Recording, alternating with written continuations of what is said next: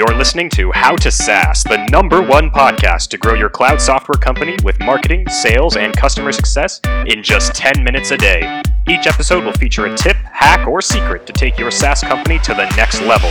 And now, here's your host and growth strategist, Shiv Narayanan. Hey everybody, welcome to today's episode. My guest today is Lars Lofgren, who is the head of growth at I Will Teach You to Be Rich. If you're familiar with that blog, it's headed up by Ramit Sethi, and Lars also worked at Kissmetrics as a former head of marketing, so he's had the pleasure of also working with Neil Patel and Hiten Shah. So he's worked with three all-stars in the marketing space. I got to chat with Lars for about an hour about all the different things that he's done at both companies to engineer growth. One key difference of this episode is that the companies Lars has worked at have focused entirely on inbound marketing versus other SaaS companies where there's a mix between inbound and outbound or just outbound itself. So when we're talking to Lars, we're talking about all the different things that he's done from an inbound perspective to do things like being able to drive 8,000 leads per month at Kissmetrics, how to engineer a blog that generates millions of monthly visitors. And we also do a deep dive into Lars's eight rules for A B testing, and it's based on a famous blog post that he's written. And trust me, don't want to miss that part. And in fact, you may want to get all your marketing team members to listen to those rules because we cover so many mistakes that marketing teams make when they're A B testing, how to avoid them, and the best practices that lead to the kind of growth engine that Lars has built at Kissmetrics. And now I will teach you to be rich. So have a listen, and t- there's a lot for you to take away for your marketing practices and, and your operations, and it can lead to a lot of growth for your company. Enjoy the episode, guys. All right, Lars, welcome to the show. How you doing? Doing well. Happy to be here. All right. So for the audience, why don't you start off with your background and we'll take it from there. Yeah, so I used to lead the marketing team at Kissmetrics uh, a couple years ago, and basically, you know, I started way back in the day as an entry level marketer, just doing support videos and blog posts, you know, very bottom of the food chain. And um, at the end of it, I found myself leading the entire marketing team, doing board meetings, getting in front of VCs, the whole bit. Um, so that was a crazy ride. And then from there, I jumped over to a company called I Will Teach You to Be Rich. Uh, it's a really funny, great name. and I now work with Ramit Sethi, building up his team and his company, and I run marketing over here. So you basically work with two legends, right? Neil Patel and then Ramit Sethi right after. Yeah, that. yeah. Also spent a lot of time with Hiten Shah, so uh, you know it's uh, learned a lot from them, and they move at a crazy speed, which uh, yeah, so learned learned a tremendous amount over the last couple of years. Uh, so, and and when you took over the marketing, Neil had already left, or, or how did that work? Yeah, no, I was. Um, so I got to remember the exact timelines of everything. Um, but you know, as as I was growing up through the ranks, at one point, you know, our marketing got handed off to to someone else. Um, and I reported to him for a while. Then he moved on, and then I kind of filled into the head of marketing role. So it wasn't directly into Neil's shoes, but it was shortly thereafter. Nice. Okay, so uh, talk about Kissmetrics a little bit for the audience. What was the biggest thing you accomplished there? And and I think I mean being where you, coming where you've come from, I think inbound marketing is a topic we should talk about, and all the success that Kissmetrics has achieved, and also Ramit's whole blog is entirely about inbound. So why don't we get mm-hmm. into that a little bit? Yeah, I love a good inbound funnel. You know, I've worked on multiple sites with a million visitors a month and above. That's kind of my sweet spot. So growing that, um, driving leads, and then really managing that lead cycle, uh, whether it's B2B or B2C.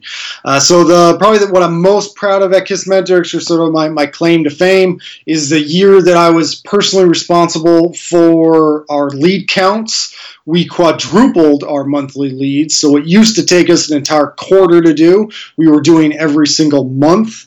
And wow. uh, that year, I basically knew we were going to hit our annual goal. I think three or four months into the year, and I knew we were going to hit it by like August or September or something like that. And I was feeling really good about myself. I was like, ah, the rest of the year, we're just going to coast. This is great.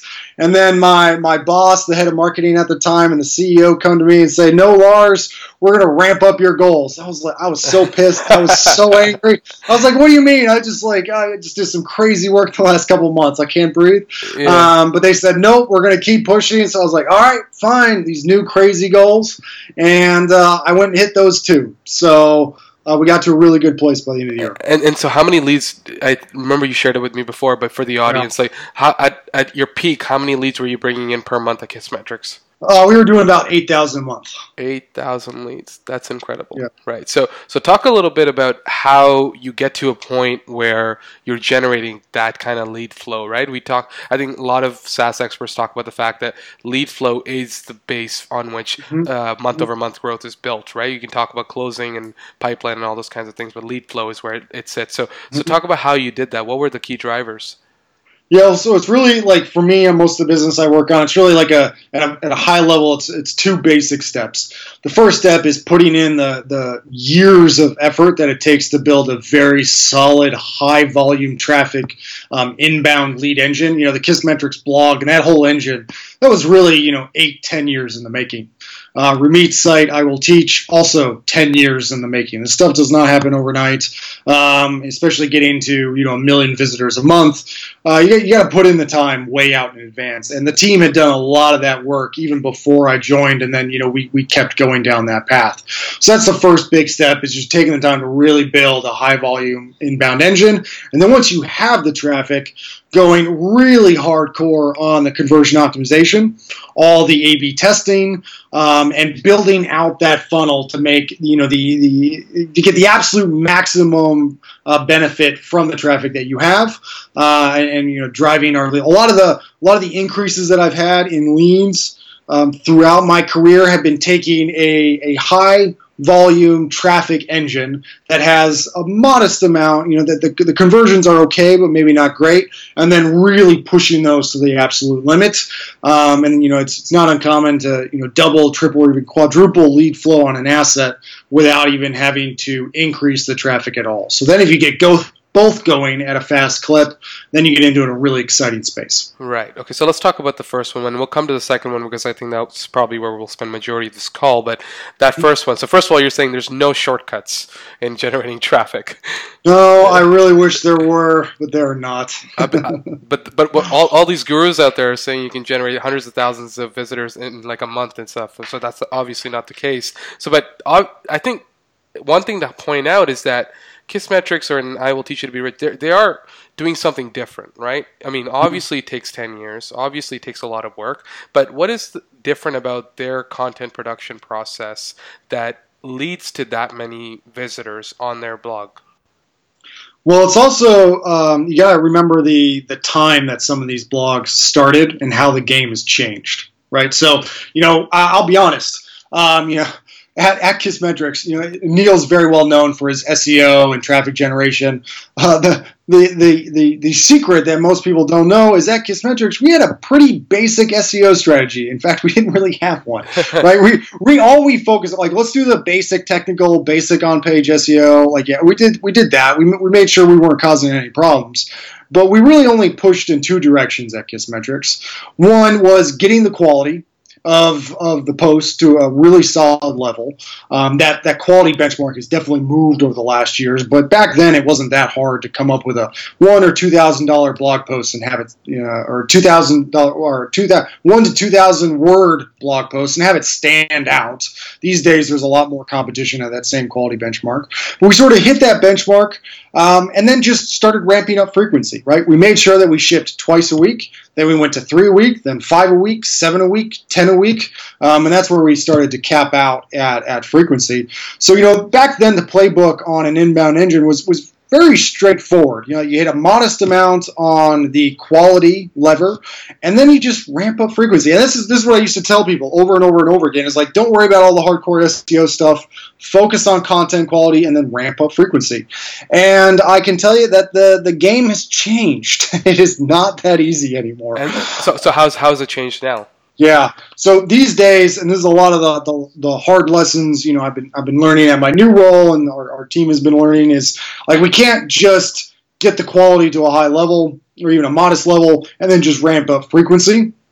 Uh, if basically if you're not willing to push to the absolute limit on all the core SEO disciplines, doing very targeted keyword research, doing a lot of intentional link building, uh, making sure that your technical on on-page SEO are at the absolute limit, um, staying very on top of any changes that are happening on the Google algorithm algorithms and you're getting way out in front of that stuff, um, you're going to have a really tough time competing, especially at these high volume sites. You know, if you only need you know a couple ten thousand visitors a month, maybe even a hundred thousand, you, you have to be as hardcore. No, you can kind of play that long tail game.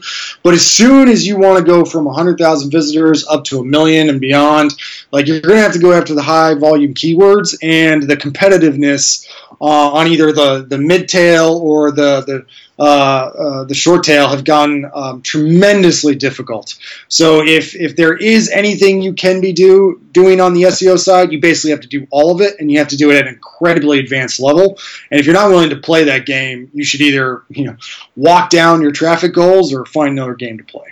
Yeah. So, and actually, one topic I want to dig, dig a little bit de- deeper on with you is the intentional link building. I, I actually have Neil coming on uh, Great. the podcast uh, next week, I think. So I'm going to talk to him about that too. But talk about this this intentional link building. Like, what is the amount of work it takes? And also, but for the audience, when you say short tail, you mean like you know not the super detailed keywords that Kissmetrics would rank for, but like the, a really short one, like analytics yeah, analytics or you know any anything that gets tens or hundreds of thousands of searches a month on Google, like really high volume stuff. So what does it take to rank for something like that? Because that's where most of the visitors actually are. And when you get to 100,000 mm-hmm. visitors, I think a lot of SaaS companies are able to get there. I mean, we've gotten there too, and we have a great inbound engine. But to scale to the millions in terms of visitors, you do need to go after those keywords, right? So, so what is the kind of work that it takes, and how many people, hours, uh, exact work? Maybe go into that.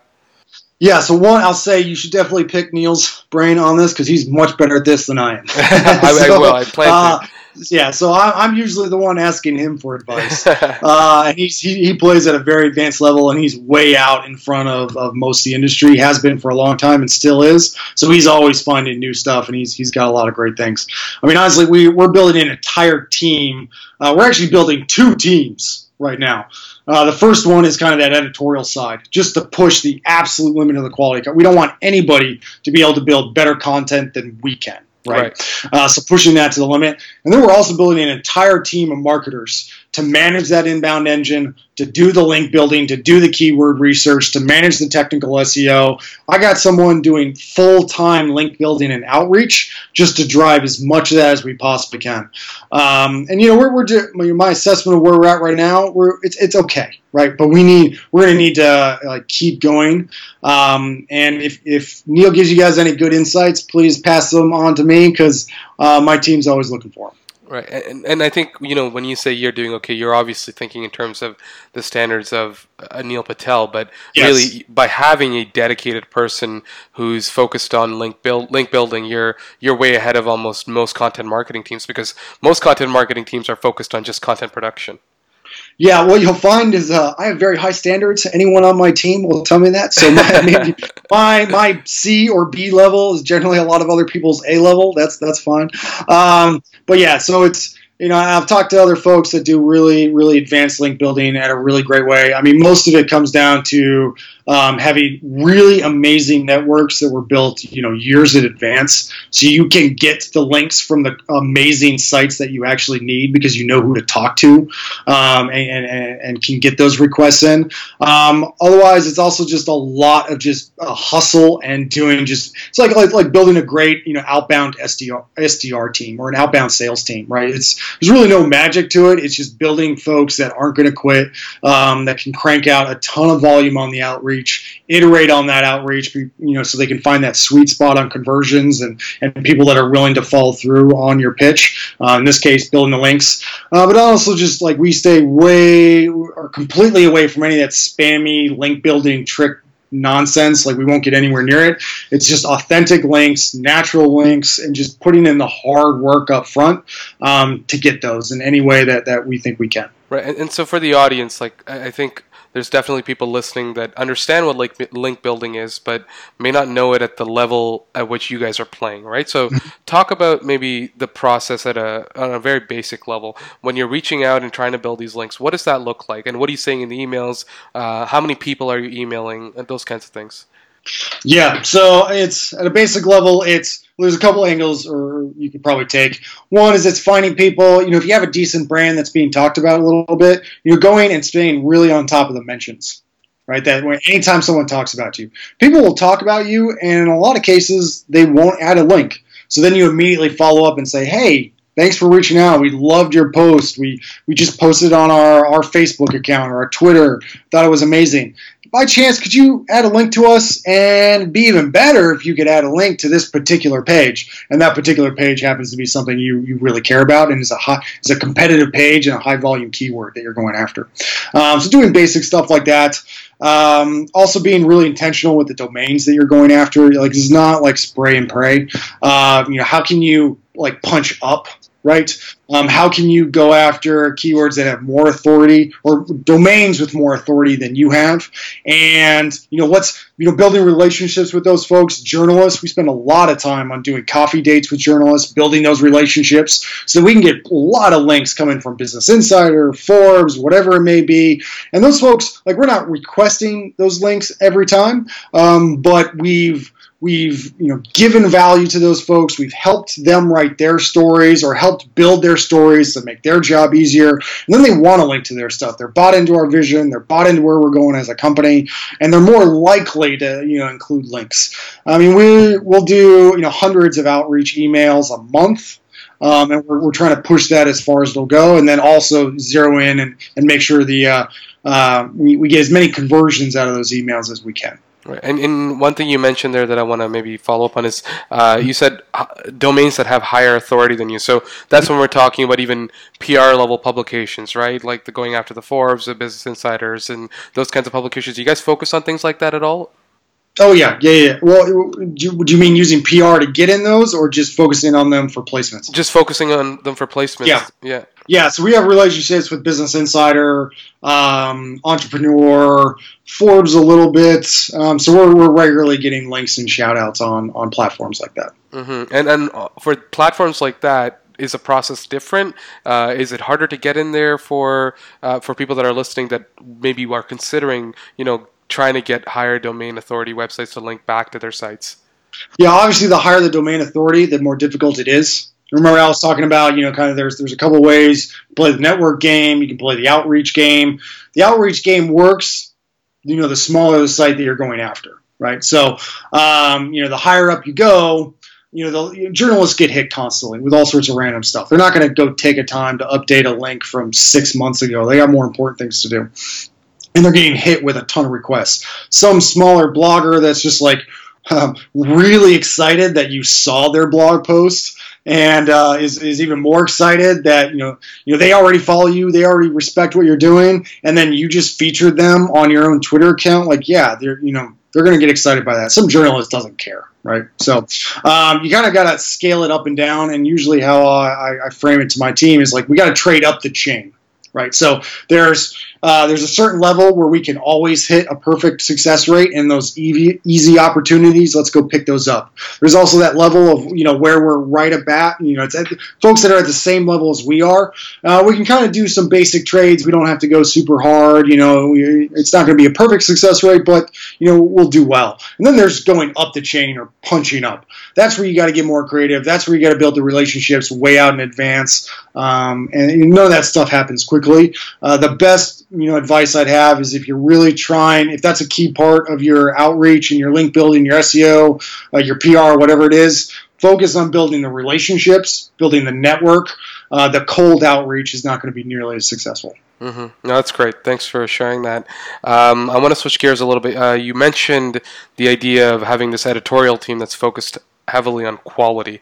Um, define quality, right? So one of the, mm-hmm. Neil's claims to fame is that he's top two ranked for online marketing on Google. Yeah. Right. so, uh, what, what what is what does quality take in today's day and age? And uh, you know, how long do posts have to be? What types of influencers do you need to include? You know, things like that. Like, what is the editorial team working at uh, on at IWT?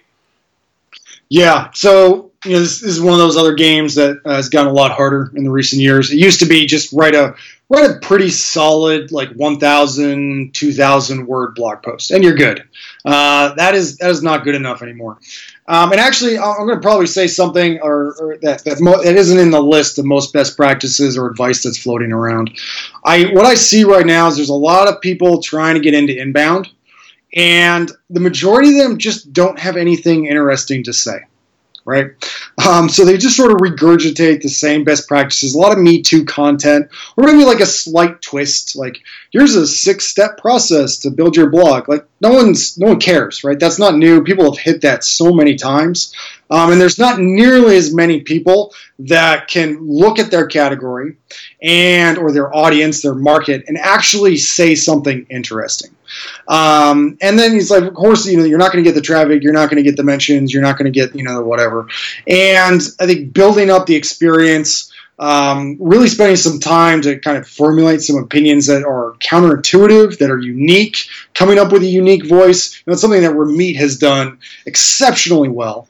Uh, Neil and Hiten are also very good at this. They have a lot of counterintuitive opinions and strong opinions on different topics, and that really helped Kissmetrics early on, um, and still helps them with their own careers. Uh, and that, that's something I try to focus on. I try to not say the same thing everyone else is saying. So it's really understanding your space um, kind of all the standard stuff that's already being said, and then how can you push that into new territory? How can you say something that hasn't been said already? Does that make sense? It does. It does, and and that's kind of what you're talking about, which Joe Pulizzi from Content uh, Marketing World or that that conference he says it's, it's, your content tilt right? Like what's the angle that you're taking mm-hmm. that's different than everybody else? But what about what about the content itself? Like is it is it longer form? You know how much more time is going into it? Uh, yeah. is it uh, citing more resources? Like uh, what's changed there compared to before where you, maybe a 500 uh, word blog post could rank? Yeah so uh, basically longer is generally better. At least that's how I look at it. Uh, what I'm really using, so the benchmark I, I really look at is especially on the high volume keywords, the keywords that you know you got to be competitive with.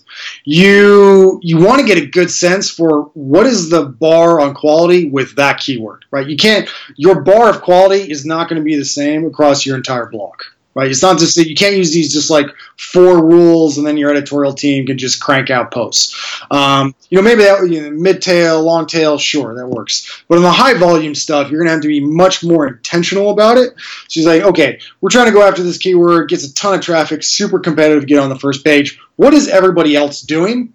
And now you need a plan to increase the quality bar on your post um, by a good 50% beyond what everybody else is already doing on that keyword, right? So a 10% improvement on quality is not going to work. A 20% improvement is not going to work. How can you, like, somebody should be go, going through that first page, hit your page, and then immediately say to themselves, this is the result that I wanted, right? This is so much better than everything else in this list. If you answer that question, you'll answer your question for what the quality needs to be. Right. No, I, I really like that. That the the bar for quality depends on the keyword and the competition that's out there. Like if you're yeah. searching for a super long tail keyword that doesn't really have that much competition, maybe a 500 word post will do. But when you're searching for something like best business schools, then well, you're competing mm-hmm. with Forbes. Forbes is putting out yes. a new ranking every single year, right? And they're always ranked number one there. So that's yep. great. Um, okay, reversing back to the first thing that you said, which was this is actually two parts. The first is years mm-hmm. of effort in building out a lot of high volume content, and over 10 years, you'll, you'll generate the traffic you need. And the second part is a hardcore focus on conversion optimization and A B testing. So, talk mm-hmm. about at a generic level the A B testing, and how, how does your team focus on that? What's the process look like? Yeah, so the, the rule of thumb I use is that I can take give me an asset, a blog, a pop up on a blog, a homepage, uh, a key sign up page, whatever it may be. I can usually double or triple lead flow or you know the basic conversion rate on that page um, within a nine to twelve month period. If I have a chance to use my program, and my program, I only need a small team to do it. Uh, you know, one designer and two engineers is really all it takes, and um, I need to keep them 100% focused on running back-to-back A/B tests. with a team like that, I can actually go after multiple assets at a time, usually four to five. And the program that we run is high-volume A/B testing. Uh, again, back-to-back, relentless A/B testing, no gaps, uh, nonstop testing, and I have a kind of a framework that I give them to help them make decisions on their A/B tests, what to kill and what to keep. Because the key high level uh, point that people really need to take home here is that it's when you're trying to improve conversion rates, it's not about a single test. Right. right. If you need to get your improve, your conversion rates up, and you only have one test to do it, like you've already failed. right. Uh, like you know, at my win rates at Kissmetrics, only thirty percent of my A/B tests were actually winners, and that was with me getting to like pick Hiten's brain every Monday at 9 a.m. Pacific about what A/B tests he think I should run. And he's really good at this stuff, and he's done even more testing than I have. Right? And 30 percent, 30 percent of tests winning is actually super high, by the way. It is very high. It's yeah. very, very high. Right now, me and my team are about 20, 22, somewhere in there. Um, and you know, most people I talk to that are beginners or a little, you know, a little earlier on this stuff, you know, it's like 10% is more the norm. Um, and I've asked around a lot of folks, folks that you would recognize and you know of, and you know, the 20% is very common. Um, so you know, the minority of your tests are going to be winners, which means you really need to ramp up the volume in, in order to run enough tests to find a couple of those winners. And you know, I have my, my seven rules to kind of how to do that. And uh, you know, we can we can run through each of them if you want. But at the end of the day, let's run through them. All right, awesome. Let me let me pull it up and make sure I don't get any of them wrong. Um, but the the first couple of steps are just actually so the first big rule that everyone should keep in mind, and this is a big mistake that people make when they when they A/B test for the first time. When I'm A/B testing, I am not here to define to find a definitive answer. Okay, right. I you know it's it's not a we have two variants and we need to find out which one is better. No, no, no, no. It's we have a control, and until proven otherwise, the control stands. Right. So the burden of proof is on the variant to beat the control, and if you don't get enough data to determine that, then you throw away the variance, you keep the control, and you move on to your next test your next variant, your next hypothesis. That's a, right? that's, that's a really important one because what, a lot of times yes. what happens is that even if the control is winning, but not by a uh, probability that's significant, mm-hmm. people will still choose the variant. The control yes. say. And that it's so dangerous. It's so dangerous over the long term. And what I hear from a lot of people, and I've talked to a lot of entrepreneurs, a lot of founders, again, companies you've recognized, and you know, I ask them how their A/B testing program's going, and it's like, yeah, it kind of worked a little bit, and then it didn't work so much. It kind of, you know, the conversion rates would bounce up, they'd come back down. That is such a common story, and the reason that happens and you know basically your conversion rates you know uh, in those situations look like a wave right. right? And the reason that happens is because they're not being disciplined with statistical significance and when to make changes. So what happens is they introduce way too much volatility into their system some of those tests end up being a winner but some of them end up being false winners and actually end up being losers right. i've had so many tests that early on in the data looked like a winner, would even hit 96 or 97% statistical significance, and that's very easy to do at low data volumes. And then you let it run another week or you let it run a month, and by the end of that period, it's actually completely flipped on me and has gone from a 10% lift to a 10% decline. Well, if you make too many of those mistakes, basically you know you start stacking your wins and then they come right back down right. because you've introduced false winners. So it's not about what happens to your conversion rate this month or next month. It's what happens to your conversion rate over the entire year. My conversion rates do not act like a wave. That never happens to me. My conversion rates move like a staircase. So i get a win you know, gives me a pop. I keep the pop. And then there's this plateau where I'm working through a bunch of other tests, a lot of dead ends. You know, we try a lot of things, a lot of stuff doesn't work. That's fine. Um, but we're really disciplined on not making changes until we're confident. And then we finally find another winner a couple months later, six months later, whatever it ends up being. And then boom, we get another permanent uptick. You stack a couple of those together throughout the year that's how you double your conversions or even triple them. And you can even technically take steps back on that staircase if you are not waiting for statistical significance. Yes. Yeah, then it turns into that wave, right? So you get that staircase up, you get that plateau, but instead of finding that next staircase, you come right back down. Right, right. That's great. Okay, number two. Let's do this. this yeah, awesome. number two is data volume, right? So generally, you know, I won't even. This, this is a you need a lot of data to run through these assets, and if you're a smaller startup or you know smaller traffics early on, you know, generally I, I won't try to build this program. Uh, you know, most of the funnels I work on have a million visitors a month and above, and even I, at different steps of the funnel, still struggle to get all the data I need. So if you don't have thousands of people running through a particular asset within 30 days, so if you want to A/B test your homepage You need at least 2,000 people hitting that homepage every month. Preferably, I'd much rather have 20,000. Um, so 2,000 is doable. It's super low. It's not great. Um, three to five is better. 20 is great, right? And then, of course, uh, the more the more you can get, the better. But um, don't even try if you have a low volume asset. You don't have thousands of people moving through it every month. Don't even try A/B testing. You're never going to get. You're never going to be able to run the volume that you need to. Uh, rule number three is always wait at least a week. Okay, and this is this is part of the rules I introduced to kind of protect. We're trying to avoid those highly volatile mistakes that can happen at low data volumes. Uh, always wait a week because things, uh, you know, in the first couple days, things are all over the place. And this is where I see uh, tests flip flop on me the most often is those first couple days. I think I have a winner. A week later, it turns into a loser, right? So don't make decisions until you've run it for at least a week.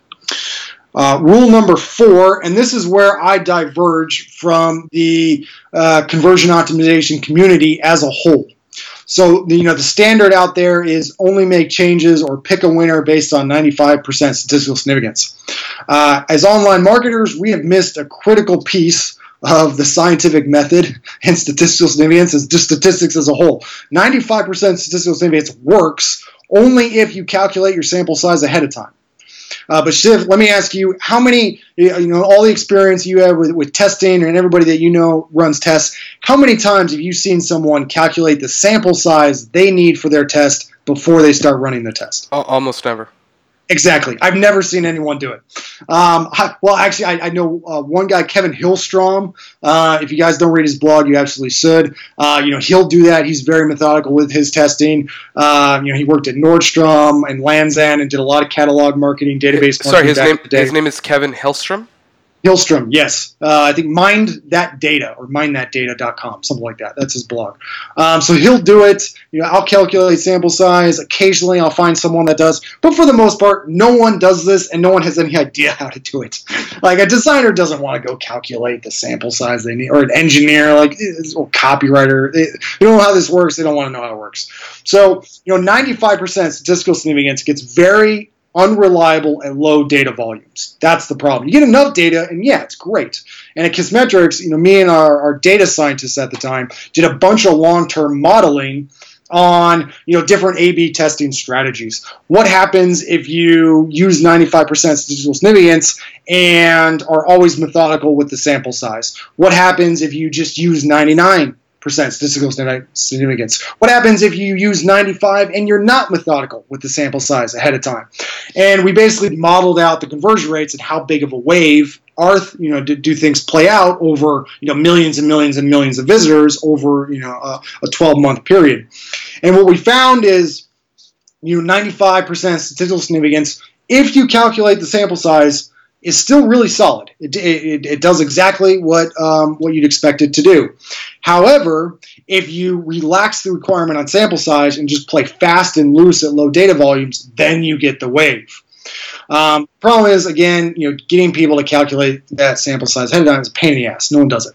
Uh, so, a good hack for this, or a good rule that gives you the same result but is easier for your teams to follow, is instead of using 95% statistical significance and sample size, just use 99% statistical significance. Uh, it cuts out a lot of that volatility at low data volumes. It's not perfect. Even 95 plus sample size isn't perfect, but they're pretty. It gets you to a much healthier spot and and reduces uh, enough of that volatility to get you from that wave into the staircase. Um, so that's actually a really key piece in my program, and I hammer my teams on that. So you know, uh, some of my teams will use 95 percent because they have lower data volumes. But if they're doing that, they're calculating sample size ahead of time. Yeah, and the reason this is just so important is that at smaller sample sizes, the variance is a lot higher, right? And the data yes. can be completely misreported. Uh, and I think a bigger issue here is just that uh, people and marketing teams in general are, are just more impatient. If something is mm-hmm. winning, mm-hmm. It's like, well, if we turn if we turn it on sooner, to the thing that's winning, then more people will be coming through that and we'll increase our conversion rates for the whole population. But then you are sacrificing accuracy and you get that wave. Yeah, and what people forget or don't realize is on any of these conversion rates, when you get when you're looking at your variant, it's like, oh, it's a you know, it might be a 10% winner. That's just a guess. There is actually a very wide range of outcomes, right? It can be anything from plus 30% to negative 30%, uh, or negative 20%, and plus 10 is just the most likely outcome. But at low data volumes, that spread of outcomes is actually really wide. And A B testing tools, A B reporting tools don't do a great job at kind of showing that, you know, the full range of outcomes. And to be honest, we, we tried to build a tool like this at Kissmetrics, and we realized is no one understands that stuff, even if you try to show it. So we, we actually didn't even uh, end up building it. Um, so it's very counterintuitive. It's very hard to understand. Probability as a whole is very counterintuitive. Um, so just realize that, you know, even if something feels well, you know, you get 86% statistical significance. That's actually a very wide range of outcomes. That's that's it feels like a lot because 80% that feels high. It's a majority, but it's actually it's not. There's only a couple people, um, or a uh, here, here's a good way to explain it. Um, that, that, that, that tends to resonate with people. Like let's take uh, 90% statistical significance. All that really means is that there's a room of 10 people. Nine of them say there's a difference. One of them says there isn't. Okay. Now let's take 99. Now, if, if, the first time you see you go from 90 to 99, it feels like oh, it's just 10%, right? It feels like it's just a small improvement. It's not. It's actually an order of magnitude. It's actually going from a room of 10 people to a room of 100 people. 99 saying there's a difference, only one saying there isn't a difference, right? So it's it's an order of magnitude from 90 to 99 percent statistical significance, um, and even like 95 to 99 feels like a small improvement, but again, it's a huge gulf. It's a room of 20 people to a room of 100 people, right? Still a huge improvement on you know your your, your confidence level and the likelihood that that outcome that you're seeing in your test results is actually going to be the outcome when you go live. Right. Right. Okay, number five. So the next kind of couple of rules is, um, you know, the downside of pushing to 99 and being really disciplined with your data is it can be a, it can take a while to get there, right? So in order to get the high volume testing that you really need to do this right, and to get the, the, the number of tests into the program in order to find enough winners, is you got to be comfortable killing tests. So the next two rules get into this. And you know, we'll tweak these rules depending on the exact situation, but they're good rules of thumb. Um, you know, if a test drops below a 10% lift or it looks like a marginal win or just a small win, it's not going to really move the needle, we kill it. Okay? Um, and the reason we do that is why spend six months chasing a 6% win when you can cycle through another dozen tests and find a 30 or 40% win. I would much rather cycle through and find that bigger winner instead of just spinning my wheels going after a small win. Um, and the next rule. Sorry, before you get there, just yes, I've seen this mistake made a lot of times because you get attached mm-hmm. to the outcome. Yes. You get attached to this new design that you made, this new idea that you had, and you're like, "What? If I just give it a little bit more runway, it'll prove that it's better." But who nope. gives who gives uh, even if it does, who gives a shit? If it's like a six percent uh, mm-hmm. like increase on whatever was there before, it's not really changing your life, right? Yeah. You, you need to find the thing that doubles it. Yeah, and honestly, most tests that uh, really move the funnel, they start strong and they stay strong chasing wins every once in a while I get a winner that way. But it's it's really rare. So you got to be comfortable just walking away. And we walk away from all sorts of stuff. We've walked away from you know 10 11% lifts at 97% certainty just because we were like you know what? It's we've been, we spent too much time on this test already. We got to kill it and move on to the next idea. So on average how much time do you give a test before you so here it? Yeah, so here's the next rule. Remember, so we're going to run every test for at least a week, but we're not going to let a test run for more than 30 days. So, you know, if, if, a, if a test drops below a 10% expected lift or it's been running for 30 days, if you hit either of those conditions, you kill the test and move on. Beautiful. Love it. And then if in that time it's not not there, that's you're killing it and and just finding another series of tests to run. Yeah, you keep the control. Remember, the burden of proof is on the variant. So at any point, you have to kill a test early, even for any other reason. You know, you got some, uh, you got to change out the infrastructure. You got to do a redesign. Some promos happening or something's happening in the company. You got to shut something down. If you kill a test early for any reason, you keep the control. Uh, that leads us into our last rule, and I'm actually going to give you a, a bonus eight rule cool. that isn't on my blog. um, that we're using on my team right now. So rule number seven is you're always building the next test, right? No downtime between tests. Uh, if you shut a test down, you immediately have the next test ready to go to bring it up. So as a test is running, your team is working on building the next batch of tests. And like I said, no downtime between tests. Um, now, rule number eight is. And so, sorry, a- before you get to number Yes. eight on this Yes. topic, so basically you're you, you're building a framework, and that's why you said if I have a team with one designer and two developers, you can cycle through these tests as quickly Yep. enough. nonstop. So, so teams that don't have that, like, how do you build this framework? What does that process look like? That they have this backlog that's working through, or if they have fewer resources, how would you orchestrate that? Uh, well, one, I, I don't, is the point. Uh, so, or even, I- let, us say they do. Let's say they do. How, what does the process look like to orchestrate uh, these tests and, and make sure everybody's working uh, and having this backlog ready? Yeah, so basically, you know, and this is what we were doing on my team for a while. You know, I, I actually run multiple teams now. One of my teams, we call it an optimization team. It's, it's a growth team. You know, just a, a team that runs a lot of these A/B tests. For the bulk of last year, what we did is set a quota for them, an input goal. Right, so it's a good good tip on management. You have your output goals, revenue, leads, traffic, whatever it is. You know, things that that move the business, but you don't ultimately control. Then you have input goals, stuff that you actually move, can ship and you have control over. Well, output is the conversion rate or your leads, signups, demos, whatever it is, and your input is the number of A/B tests that you're running. So if you have all these rules in place, you have the A/B testing infrastructure, you have a team in place to run this, then you give them a very basic goal: um, X number of A/B tests every month. And you know we should, we did eight for the the bulk of last year, which is a pretty reasonable number. We could have we could probably ramped that up quite a bit. Although we were also working on a lot of other projects, so they weren't just doing A/B tests. They were they were cranking out a lot of other campaigns as well. Um, and even with that that split of responsibility, uh, we were still hitting eight each and every single month. Um, and you know that keeps the pipeline fresh. Um, the other thing that I would uh, highly recommend that managers or CEO founders, whoever uh, is working with these teams on, is the the important thing is to set constraints on the assets that are being tested. Don't let your time don't give your team full reign to test any asset on your company because you need to focus on the assets that are going to move the funnel.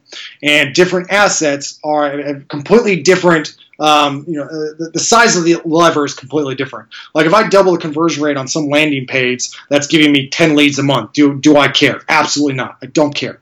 But if I can double the confirmation or the uh, conversion rate on a confirmation page, uh, which is exactly we didn't double it, but we did lift it significantly um, at, at I Will Teach. You know, we have a double opt-in process. Every new email subscriber goes through a confirmation page and it used to be about 62%, 63% uh, on confirmation rate from email subscriber to confirmed email subscriber. We took that to 82%. And, I think a little under a year, something nine months, something like that. And again, we didn't double it, but we also had a much much higher uh, conversion rate right out of the gate. But we basically increased that conversion rate by a third. But the reason that was so important is because that page hit every single email subscriber on every single channel across multiple sites. So you were hitting everyone with one asset. Uh, if you have a SaaS business, what are a couple of your core assets? Homepage, Pricing page. huge. Pricing, product page, your sign up page, um, your onboarding flow. Those assets everyone goes through. If you have a blog, what is your main CTA? Usually the pop up. Um, or your core CTA at the end of the post. Focus on those CTAs, those conversion levers, those choke points that hit the, the, the vast bulk of your leads that's where you want to spend your time A/B testing. So work through your business funnel, find like the five choke points that um, you need to really focus your team on, and then tell them that okay, here's the five assets we're going to test for the next year. I want two A/B tests on each of these assets every single month. So we're going to set a goal of 10 A/B tests every month. You have to ship those tests. Those are our input goals. I'm going to get pissed if you guys don't run those tests. Um, you're more flexible on the conversion rates because it's a little outside your control, and then you know you basically plan on you know at a, high level or at a leadership level, you basically assume that you'll double your conversion rate on those assets by the end of the year if you stay focused and really carry it through the nine to 12 months. How, how do you decide on the scope of these experiments? Like, you, there, there's people that recommend that you should test button color and and Oh, one like hell with that. No, it's- fine. it's- yeah. So so so exactly. So what what is what is the scope you recommend? Yeah, it's an important so- point to hit. this is something I learned from Hiten Shah, and it, it's still the same thing that I teach my teams, and, and it's, it's definitely the right way to do things the more I play this. So you want to, when you're thinking about tests, you want to play at the extremes. So you're either going really small and testing one element at a time, or you're going really big and doing a complete revamp. You know, go, go big, go like major hypotheses, go in a completely different direction. Do not play the middle. Uh, when I try to play the middle, and this is where almost everyone starts, but when I try to play the middle, that's when I lose. That's when I launch losers. That's when my conversion rates start taking a hit. And on top of that, if you think about it, you can't learn if you play the middle. Explain Right. the, explain what the middle is. Give me The middle is um, this is this is actually my word. This this uh, gave me the worst A/B test I've ever run. That actually like tanked the sales funnel at Kissmetrics for, by like thirty percent. Okay. It was a it was a test on the pricing page. So um, and and everyone on your team, like they're gonna you're gonna look at any asset, the homepage, the pricing page, the product page, and they're like, oh, this thing is is a it's a piece of shit. I know how to fix this, right? And they're gonna go in and they're gonna make like five to ten tweaks. They're gonna they're gonna touch this up here. They're gonna tweak that copy over there. They're gonna rearrange things just a little bit. And this is exactly what I did the pricing page um, at Kissmetrics. I didn't I didn't fundamentally like really change it. Right? I was like I'm just gonna clean it up. You know, it's confusing. No one on no one on the team really likes it. We're just just gonna clean it up.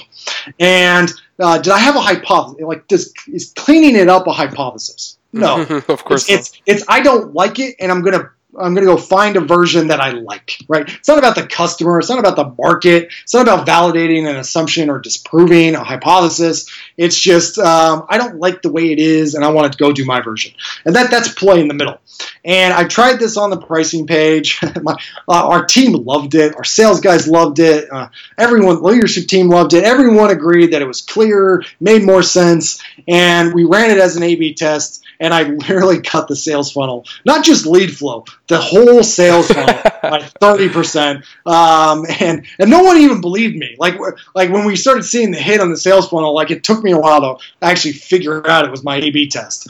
Um, and uh, so it's like, and, and I see that over and over again. Anytime I, I like, I someone asks me to like audit a homepage, I don't even do that nonsense anymore. Um, like, like, like I, I, I have things that have worked for me in the past, but I don't know if they'll work again. So I either isolate the elements so I really know whether or not it's helping, or I try to just get myself into a whole other area entirely by testing some major hypothesis, and I go with a much bigger experiment to go after that hypothesis. So I do one of the two, but I don't just try to refine a page just because I don't personally like it. Right, right. No, that's really, really, really good advice. Um, number eight. Yeah, and this is uh, this is not on my blog, and this isn't. I think I might have a deck somewhere that gets into the eight, but uh, this is something we've realized that I will teach, and I started to realize it at Kissmetrics too. If you run a hardcore conversion optimization program, all the folks that you know get good at this this program, they'll start. You'll you'll notice a habit. They get really nervous about launching anything if you don't A/B test, and that's a good habit to get into. However, there, there there's some downsides. Um, you know, if you need to go change the infrastructure of your site, if you need to make some brand changes, if there's some long-term wins you need to be going after as a company, even if you're getting short-term hits, sometimes you just need to take the hit, right? Uh, like conversions, be damned. We got to move forward on this. There's not that many of them, but there's a there's a couple every year, right? So what my team and I started to do is we started calling these tests, you know, brand tests, or basically just non-conversion tests, where the goal isn't a conversion lift, right? We're not trying to get a win. We're not trying to get 99% statistical statements. We have an ulterior goal for this change, and we're not expecting it to impact conversions. So we'll call it a brand test, and what that means is we're going to run it through an A/B test just to double check it, right? We're, we're we don't want to tank our funnel, and we're going to get some data to at least you know uh, reduce the probability of that happening. But even if we end up you know uh, reducing the conversion slightly, like that's okay, and, and we're just going to double check it in an A/B test. But we're not going to try to get to 99% statistical significance. And as long as things look comparable and uh, the variance is is in the same league as the control, we're going to make the change because we have some other goal for the business, um, some larger vision or long-term strategy here. Now, there's one important key to this, which is if you're going to run tests like this, you have to declare it before you start the test. Because everyone, this, is why I get so rigid with all my other rules, is when you start A B testing, everyone will try to rationalize why their winner should be the actual win and why they should launch it anyway. Like, oh, we didn't get a conversion win, but man, this is much better for our brand. actually, yeah. Right? Like, what, what, the hell? Like, no, you're, you're you're you're using the excuse of a brand for your own personal feelings. Or, it right? looks better. I like yeah, it more. It looks better. Like, looks better to you, yeah. but it, that, like, what, what do our customers think? That's the only opinion that matters here. And if they really thought it looked better, they would have done something. We get there'd be feedback. There'd be um, you know, engagement would have changed. Something would. Have, nothing's changing. So why do we assume it's actually better? Um, so, you know, all of us, even I do it. You know, my, my, personal test, my babies, I'm like, ah, I really wish we could still launch this. So recognize that we all have this tendency and uh, force yourselves to be disciplined on, you know, before the test launch, you have to decide what is the goal? Is it a conversion goal? or is it you know a non-conversion goal, a brand goal, a long-term goal? And if it's a long-term goal, that's fine. You can be looser on the constraints and launch the variant even if you don't get a conclusive answer. But if you are doing a conversion test, stick to the rules. Be disciplined, even if you like it, kill it and try again. I like that. Stick to the rules if you're doing a conversion test and don't ask any questions and just yeah. do whatever Lars says. I don't know. I'm, I'm, I'm wrong just as often as anybody else. But, uh, this program, I've, I've built this over a number of years in multiple companies, and it, is, it has served me well. Do you have a uh, blog post with these rules? Yeah, if you guys just search for seven rules for A B testing, or if you go to my blog, larslofgren.com. The blog's a little quiet these days. I get pretty busy, um, but that test is live. The seven rules, not the eighth but the seventh rules are on that post. You guys can read through them. I'll, I'll share it on the podcast episode post as well. Awesome. That's, great, man. Uh, last question. What advice do you have? Because the, the thing about Lars is that he's managed teams that are focused 100% on inbound, right? And a lot of SaaS companies are built with the SDR slash outbound model. And there's obviously a lot of juice within this area as well. Like Wild Apricot has been built completely on inbound too, and whenever I tell people that, they're shocked that we grew to 13 million based on just inbound. So, what advice do you have for people that are, you know, dabbling or dipping their toe in the water in inbound, and what the potential can be if they actually dedicate their resources to something like this?